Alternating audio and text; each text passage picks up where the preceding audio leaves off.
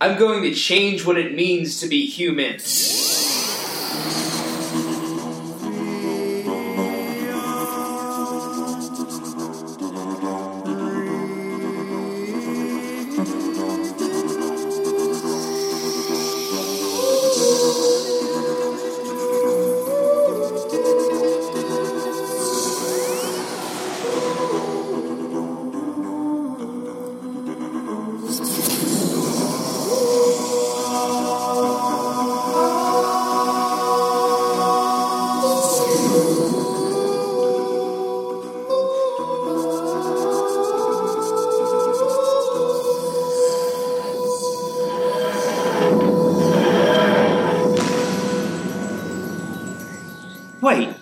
Say that he was going to change what it meant to be human?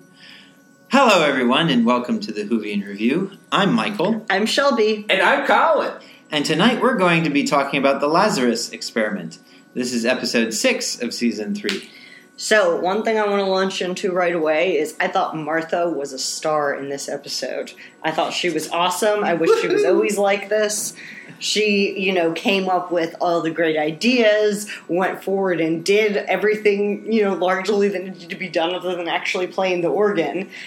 And Preach. and you know, and she was all around, you know, strong and fierce and confident and you know, s amazing. Yeah, and even past her own competence and, and greatness in this episode, it's a very central Martha episode. We come back to her time.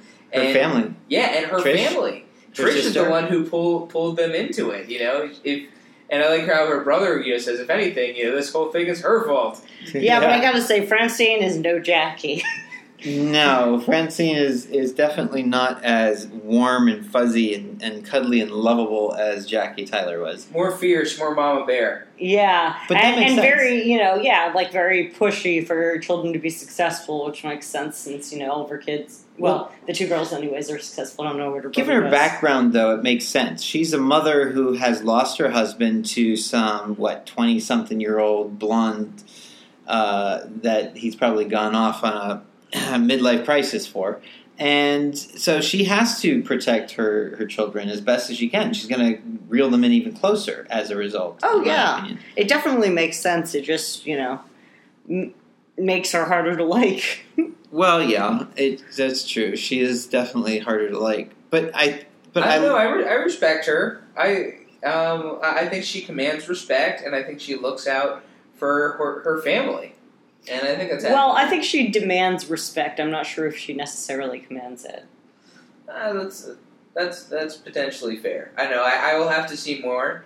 You know, I think she is over necessarily worried. I think she's been swayed by this new character that we see. Just uh, this one guy in a uh, black bow tie just comes onto the scene with ominous music and warnings about the doctor. Yeah, and we find out that he is working for this mysterious Harold Saxon who keeps coming up bum, and was helping to fund this whole experiment. Yeah, if nothing else, this episode might be a nice slow roll for that introduction and, and what might uh, be to come. this is not the first time we've heard about Harold Saxon. But the first time he's been, you know, in any way influential, you know, on the plot, at least visibly. he sent out one, one of his henchmen to put words of death and destruction with the doctor in um, Martha's mother's ear. Unfortunately, that's not necessarily a good thing. Oh, not necessarily. not necessarily. that's an understatement. oh. But yeah, I think Francine obviously is getting mixed signals here. She's seeing the doctor helping her and, and saving her life. At the same time, she's thinking that he's, she's being told he's dangerous. So she sees the danger that surrounds him.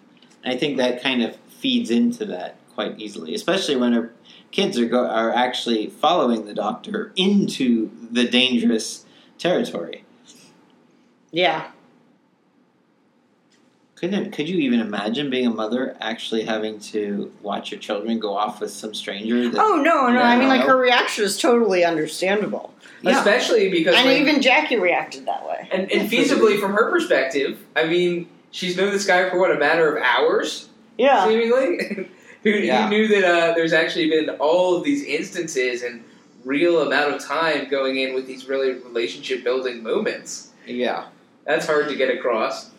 Yeah, especially since Martha puts a lot of faith in the doctor. She, I think, in a sense, she loves him in in a, in a very real way. But I think it's it's a blossoming love. It's not something like Rose had at this point. It's, she's more, at least with Martha, she's more cautionary, which also kind of shows up when she's trying to leave the TARDIS twice in this episode. Once at the beginning, and she almost doesn't have to deal with the doctor after that. But then he comes back for her. Well, he didn't. She, she wasn't trying to leave at the beginning. He was trying to leave her at the beginning. True, but she was also coming to terms with it. So she was trying to put, get herself ready for it, and she was like building up that that potential. And then all of a sudden, the TARDIS comes right back again. So it kind of is a false sense of reality for her, and she gets that the idea. Oh, well, maybe the Doctor isn't so enamored with Rose and actually does like me. Yeah, but I think that like also that really comes to a head at the very end of this episode when mm-hmm. you know Martha finally stands up for herself and says, "Hey, I can't be this temporary thing. It's too hard on me. So either I'm staying or I'm going with you full time." To which the doctor says, okay. And she's like, okay, I guess that's it. And he's like, no, I meant, okay, now you can come with us. Come on, let's go. it's funny Yeah. how that works out. Yeah, I thought that that had like a, a lot of emphasis. It was just kind of glossed over really quickly. I guess because of a nice moment, but it, it seemed like a lot of build up for you know, Yeah. how it was resolved. She gets to use the sonic screwdriver, too. Quite She a bit, does, and and very effectively. And yeah, and it was, Very it was very clear that like she had dealt with it before, or else the doctor. So Did Rose even use it yeah, a couple of times? But I mean, Martha seems to be a pro. Now, she is a, doc- a medical student, so maybe she gets the gets it a little bit better than Rose does. yeah, could be yeah, I buy that. I mean, she even let everybody out of the building right. Which two times over. you know, really, in in real life, they all like there would have been a ton of people crushed against those doors. Oh, easily. Absolutely. And maybe there were, you know, we only saw a quick glimpse. Yeah, Maybe that was true. for a good reason for the BBC's ratings. yeah, that would have been pretty pretty disturbing to have that. So Sherlock's own Mark Gatiss actually comes in and becomes Professor Lazarus for this. How did you? What did you think of him and his portrayal and his villain? Well, I liked him. I, I thought he did a, a great job. I thought it was one of the one of the saving graces of this episode was just his chemistry with the Doctor. I really like their um, you know repertoire back and forth with it. And what about the scene with his wife? Oh, that was brutal. Where he's just like, I won't waste another lifetime on you. Look at you, you disgust me. I can't Yeah. even kiss you anymore. And then he kills her. And Did you she's like, oh my He also, God. but he also says he learns it from her. She's also just as ruthless. So she probably, and that's why she takes it rather relatively decently. Well, I think also she was probably in, in shock, but you know, I'm just saying, like, I mean, obviously they were well matched Yeah, together. how much Yes. do you guys think that is natural character from Lazarus, and how much might have been the experiment's effects already taking its toll? I That think was- a lot of it was in him. I think a lot of it also probably was the experiment gone wrong. Yeah, I, was I- thinking I don't think it was made- I don't think it was made clear. I think what the the I think the experiment gone wrong is probably more the monster that he becomes and when he, his DNA starts shifting. I think the other aspects were more to indicate that he already was a little bit of a monster, but you know, clearly molded by a lot of rough life and circumstance. True. You know, clawed his way to the top type of thing. And it looks like he was on to Trish as soon as his wife was dead. So he, Uh, he was on to Trish before he turned young. well, this is true. This is true. He liked Trish. No, that's right. He had his hand stomp, stomping on her hand. Just He at least really liked soap. Yeah, he was like trying to compliment her perfume and she blew him off. Yeah. But then she was going to snog him when he was young. So that was, Yeah, that was a little creepy, actually, it, it, it was. in a weird way. It seemed like a career-based move because, like, this guy feasibly just changed the world, and I don't know. Trish, like Trish was enamored by the fact that he was able to change himself and potentially become a, a but I think it had a lot more to do with the fact that he was physically young. He was attractive. Oh yeah, he was much more physically attractive when he was younger than when he was older. Also, he looked like way that. more than 78 when they had the makeup I don't know. I, I think you know the older version had a nice silver fox thing going on personally, but Well, if you look at Joe Biden, who's 77, and you look at this guy, yeah, I think he looked older than 77 or 78.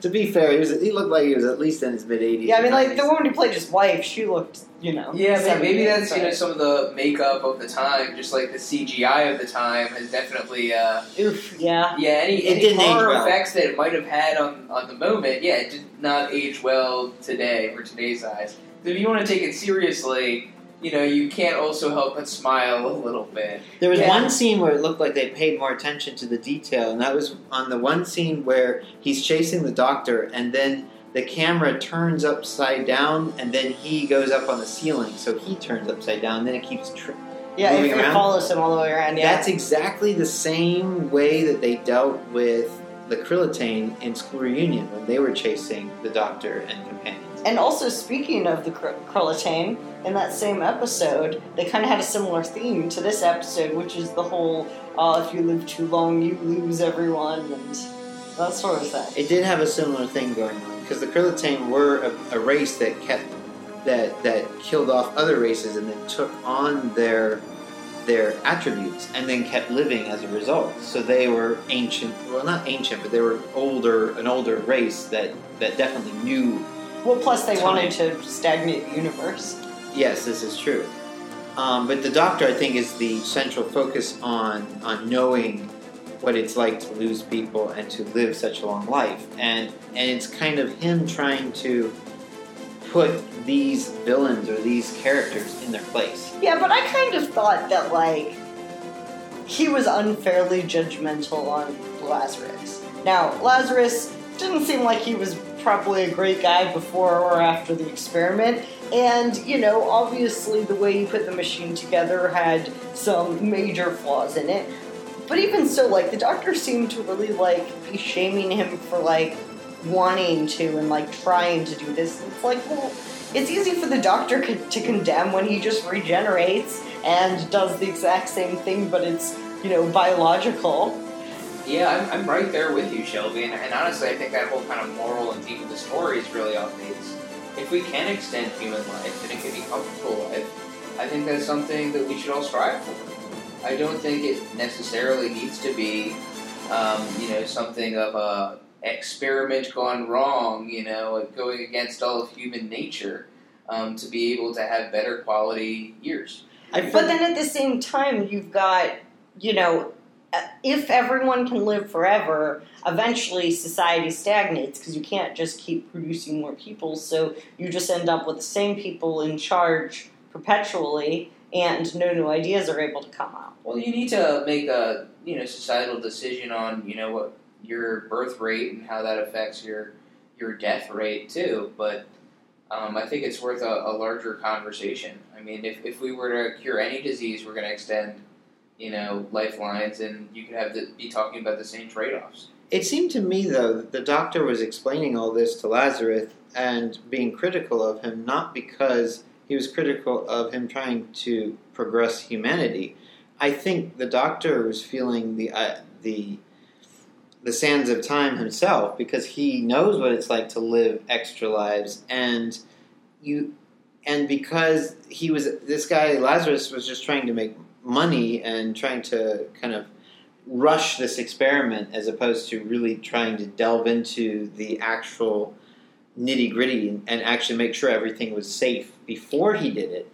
I think that's where the doctor was kind of like judging him on that. And that's fair because Yeah, frankly, as a, as a scientist, how could he not have like run some lab rats through it at some point? You know, had some sort of measured results. Like I can understand him wanting to be the first human to go through it, but like, I mean, feasibly he did, and maybe it had a different result on rats, but I, I think he was old enough at this point in time, and he was ready to roll the dice. I think he made his position clear. And you're right, that is what the doctor openly criticized, but I thought this whole episode had more of a theme of, you know, um, better to let nature take its course. Um, than- Nature will find a way. Right, and if you're a Time Lord, that's a natural. Even though I I feel like you know, there's always this natural um, inquisitiveness with every Time Lord. Just wants to live more and see every kind of part of the world. A lot of What could also be the doctor's idea that he's lived this long and he knows what it's like to have to go through so many lifetimes and not necessarily be as satisfied as someone who, li- like you said, lives for 20 years and goes through the same amount of life as someone who's lived for Okay, 60. but we also know that the doctor is capable of deciding to not regenerate and to just die instead, and he doesn't make that choice. So to uh, to say that oh, this is the better way of going, you should you know respect your amount of time and not take more than that and stuff. But then he doesn't do it. It's it's hypocritical. To a degree, although to be fair, the Doctor had been regenerating just fine up until this point in his incarnations. It was only the twelfth Doctor that actually was would have been the hypocritical one. Uh, but then in the same Twelfth Doctor story, also the First Doctor. Hey, well, maybe Sure. the next Doctor will be a hideous Scorpion Man person. Well, it has been it has been established in Doctor Who lore that it's possible that the Doctor has been animals as well as human like creatures. So you never know. um, that was a novice Hames story that they uh, did an audio for with David Tennant and the actress who played Novice Hames, where Novice Hames dying, and she gives her last message to the Doctor, and in that and while she's narrating, she does talk about the multiple forms that the Doctor has, and she mentions animals as well as men and women. So it's like, oh my, what? Where are they going with this? this was Russell T Davies, by the way, so he wrote that one. Huh. Imagine if the Doctor turned into a giraffe or a slug. Well, I don't know. I mean, will the CGI be the level as it was in this episode? I think we should go keep it with the human actor, not the uh, animalia. it, it would be a real shame if a dog got to be the doctor before an American. Well, what if What the would dog got to be a doctor but was voiced by an American? then the big question is, what does K9 call the Doctor at that point? Oh no! Alpha? Alpha, Omega. Ah, uh, this is getting interesting.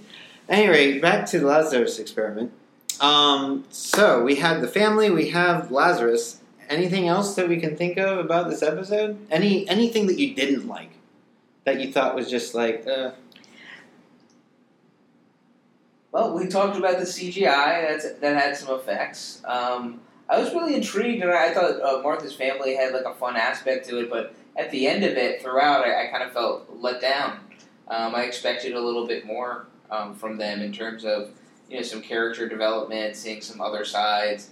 Um, it seemed you know either vague or one dimensional. would have been nice to have a goodbye sequence for Trish and the Doctor. Yeah. because or even Trish and Martha because that's it was almost like immediately after they they, they had no bridge between the time that that Trish is running around with them. And what would be even more interesting is if they actually had Trish go back to her mother.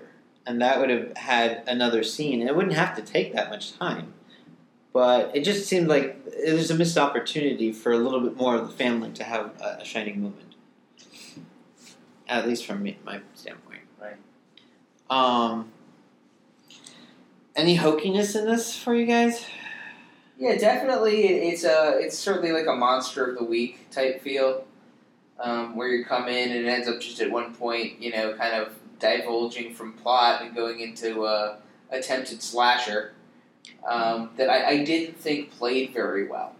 I think the death by organ thing was a bit odd too. I mean, that, I mean, Yeah. Yes. I guess it was just a last minute decision to put him in the church that he had already been in for when he was going through these times. Yeah, and, and Yeah. why why was he suffering from that so much more than Martha, who could not cover her ears at all yeah. um, during that instance? Th- Martha and Trisha would have definitely. It's Trisha, right? Yeah. Who would have definitely uh, been deafened in that scenario. It's it's Latricia or Trish. Yeah, or but no, they can, they can hear the doctor calling out from stories and stories beneath them, just like, Yeah. "Hey, how are you?" and respond within a second. So Right. Uh, yeah, I also thought it was. I mean, I mean, I get why they did it, but like, it was weird that he turned into like a full scorpion. You would think that if you had DNA that was fluctuating and pulling out, you know, other genes from somewhere in our past that could be, you know, represent themselves in different ways, it, you know, first of all, wouldn't be consistent, and second of all, wouldn't be consistent with one other creature. Like, it would be like, you know, one arm would have a lobster claw and the other one would be like a bear or a dolphin or you know. You know, Seems like it would be think it's more hard mammal. to say. Um, you know, because even when you're developing in the womb, you can take on a lot of different features that'll look like a lot of different animals, a lot of different animal embryos um, over time. I think you know it might be feasible to turn on a, a few different pathways and get a lot of similar um, kind of traits. Like I, I think, like some have theorized that there's a, just a few different genes that you really need to tweak within chickens to start getting things that look a lot like velociraptors. Oh, imagine if we had velociraptors running around chicken coops. Yeah, this is kind of a, a, a kind of time, sounds adorable. yeah, timely news in the world. Uh, recently, there's a Nobel Prize just awarded um, for some work on CRISPR, which has to do with gene editing uh, that we have right here. So this could be just a precursor of our future. Yeah. So, a few more last scary thought. Well, yeah, because I have a- CRISPR is actually done on adults, not embryos. So yes, it's it, the same it can sort be of way. done on both. It's very specific gene editing um, and could unlock a lot of potentials. So you're saying that our potential could be a CGI version of a scorpion with a man's face on it? Hey, you can't rule it out with the right motivation.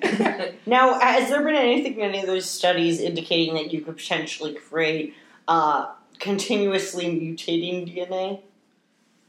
that, seems a little far fetched. That seems a little bit different than the bounds of CRISPR, how they are today. But I, I could be wrong. Potentially, there are some genes that could affect other genes, but uh, that, that's out of my purview.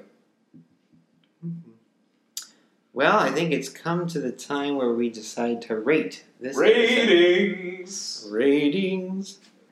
Colin, what do you think? Oh, me, my opinions. All right. Well, I really like the setup of this episode. I, I thought it was nice to have Martha coming back, and only a day has passed since all the time that we've known Martha. Really, less than a day. Uh, we saw that just in encompassed in the hub with her mother, and I, I liked uh, bringing her family into the mix, making that central. And I like the the idea and the concept behind this. You know, the fountain of youth via experimentation. Um, I, I thought it was a really fun setup, but I thought it quickly devolved into, you know, a hokey kind of slasher story with a monster of the week. Um, in a lot of regards, it was a fun romp, but at the same time, I feel like this episode was just forced to be extended. We, we could have had probably a half an hour, and they could have covered all of the meaningful plot and made the best connections, and it would have been a better story that way, honestly. Um, so I, I feel like it, this episode was in some ways its own worst enemy. There had a, lot of good potentials, and they really cut it cut it short and just extended things out, um, and it became a little bit boorish. I love the element of uh, Martha and her character here, but I, I thought the other characters in it, the, the development was lacking. Um, some intriguing things for the future coming in um, around Harold Saxon, um, but uh, time will tell. For me, this episode is going to get a 6 out of 10. Is that your lowest rating yet? It's not my lowest rating yet. I've gone lower, but it's been a while. Okay. It's been a while. Definitely this season, it's my it's my lowest. All right. Well, I will go next, and I have to say I agree with with really everything Colin just said. I mean, I think that you know this story did start off with a lot of potential, and I just I kind of feel like they could have done something a little bit more intrigued about it than a straight, you know, kind of slasher monster of the week thing. Because you know, instead of re delving into the doctor's opinion on extended life, they really could have, you know, had some other things going on with Lazarus. That he had intermittent, like, like was in horrible pain and turned into some sort of blob thing, and then would change back into a human for a few minutes of, you know, great quality of life, and really, you know, delve into the is it worth it aspect of it, and you know, something like that along those lines might have been a more interesting way to fill up more of the time rather than having him die and come back to life and then die again. But we assume this time it's for real because he turned old again for some reason. And, you know, and the conclusion was a little bit lackluster as well. But that said, I, I think this this is certainly one of if you know one of Martha's best episodes. I think that she really shown here. Um, so I am also going to give this one a six. Well, so I'm not repetitive in saying the exact same things that everybody else has said because I do agree with what you said. I'm going to suggest that uh, the potential for this episode was lacking in the fact that I I wanted something more time travel esque with this. He was reducing the, the amount of years on him. It would have been fun to see what would have happened if they used this device in other ways. Mm. Um, there are other things that you could do with this device. You mean like in. City of Death? possibly? Yeah. Where, where they, they had a machine in, in City of Death, fourth Doctor story, where they could do isolated changes in time so they could actually turn a chicken egg into a chicken or backwards potentially into like a An egg. An egg. And so, yeah, there, there's a lot of time travel potential. And but here's the thing: Doctor Who typically is a monster of the week episode, so it doesn't surprise me that they go with a monster of the week. Um, this is probably one of the weakest monster of the weeks uh, Ah. ever, um, in terms of in terms of just its its creation, its it the creativity behind it, and its design. I mean, the face didn't even look like Mark Gatiss obviously, and obviously we have to know that this was CGI in its early age uh, stages for Doctor Who, uh, which is still much better than it probably would have been had we had this in 1983. I mean, oh my God! Some of the monsters, like in like in the Warriors of the Deep, the Myrka for that. Oh my goodness! Everybody run quickly. Um, but I mean, as far as design go, I think there could have been a lot better. Um, I agree that Mar- the, the the crux of this story is not just Martha's story, which really worked well, but also also I believe Tish, um, her sister, and the relationship between the two, um, and then how that's affected by mom and very very small amount the brother.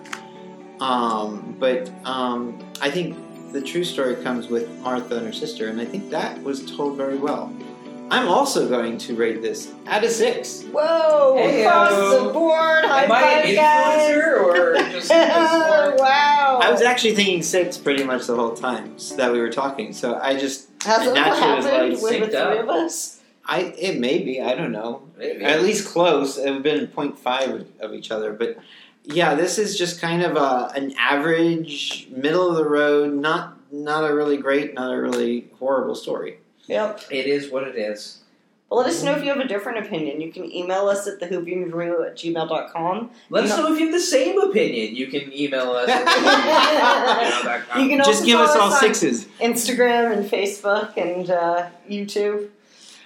Now, next week we will not probably be doing 42 because this podcast has already done an episode of 42. what? what? Michael, where could we listen to this? Maybe you could go to Hipcast or you could listen to it from On iTunes. i- iTunes. You could also, uh, it's not on Facebook, I don't believe, but it, you can find it. It's and, out and if you want us to suddenly post all of our legacy episodes on Facebook, let us know that. Otherwise, we won't do it.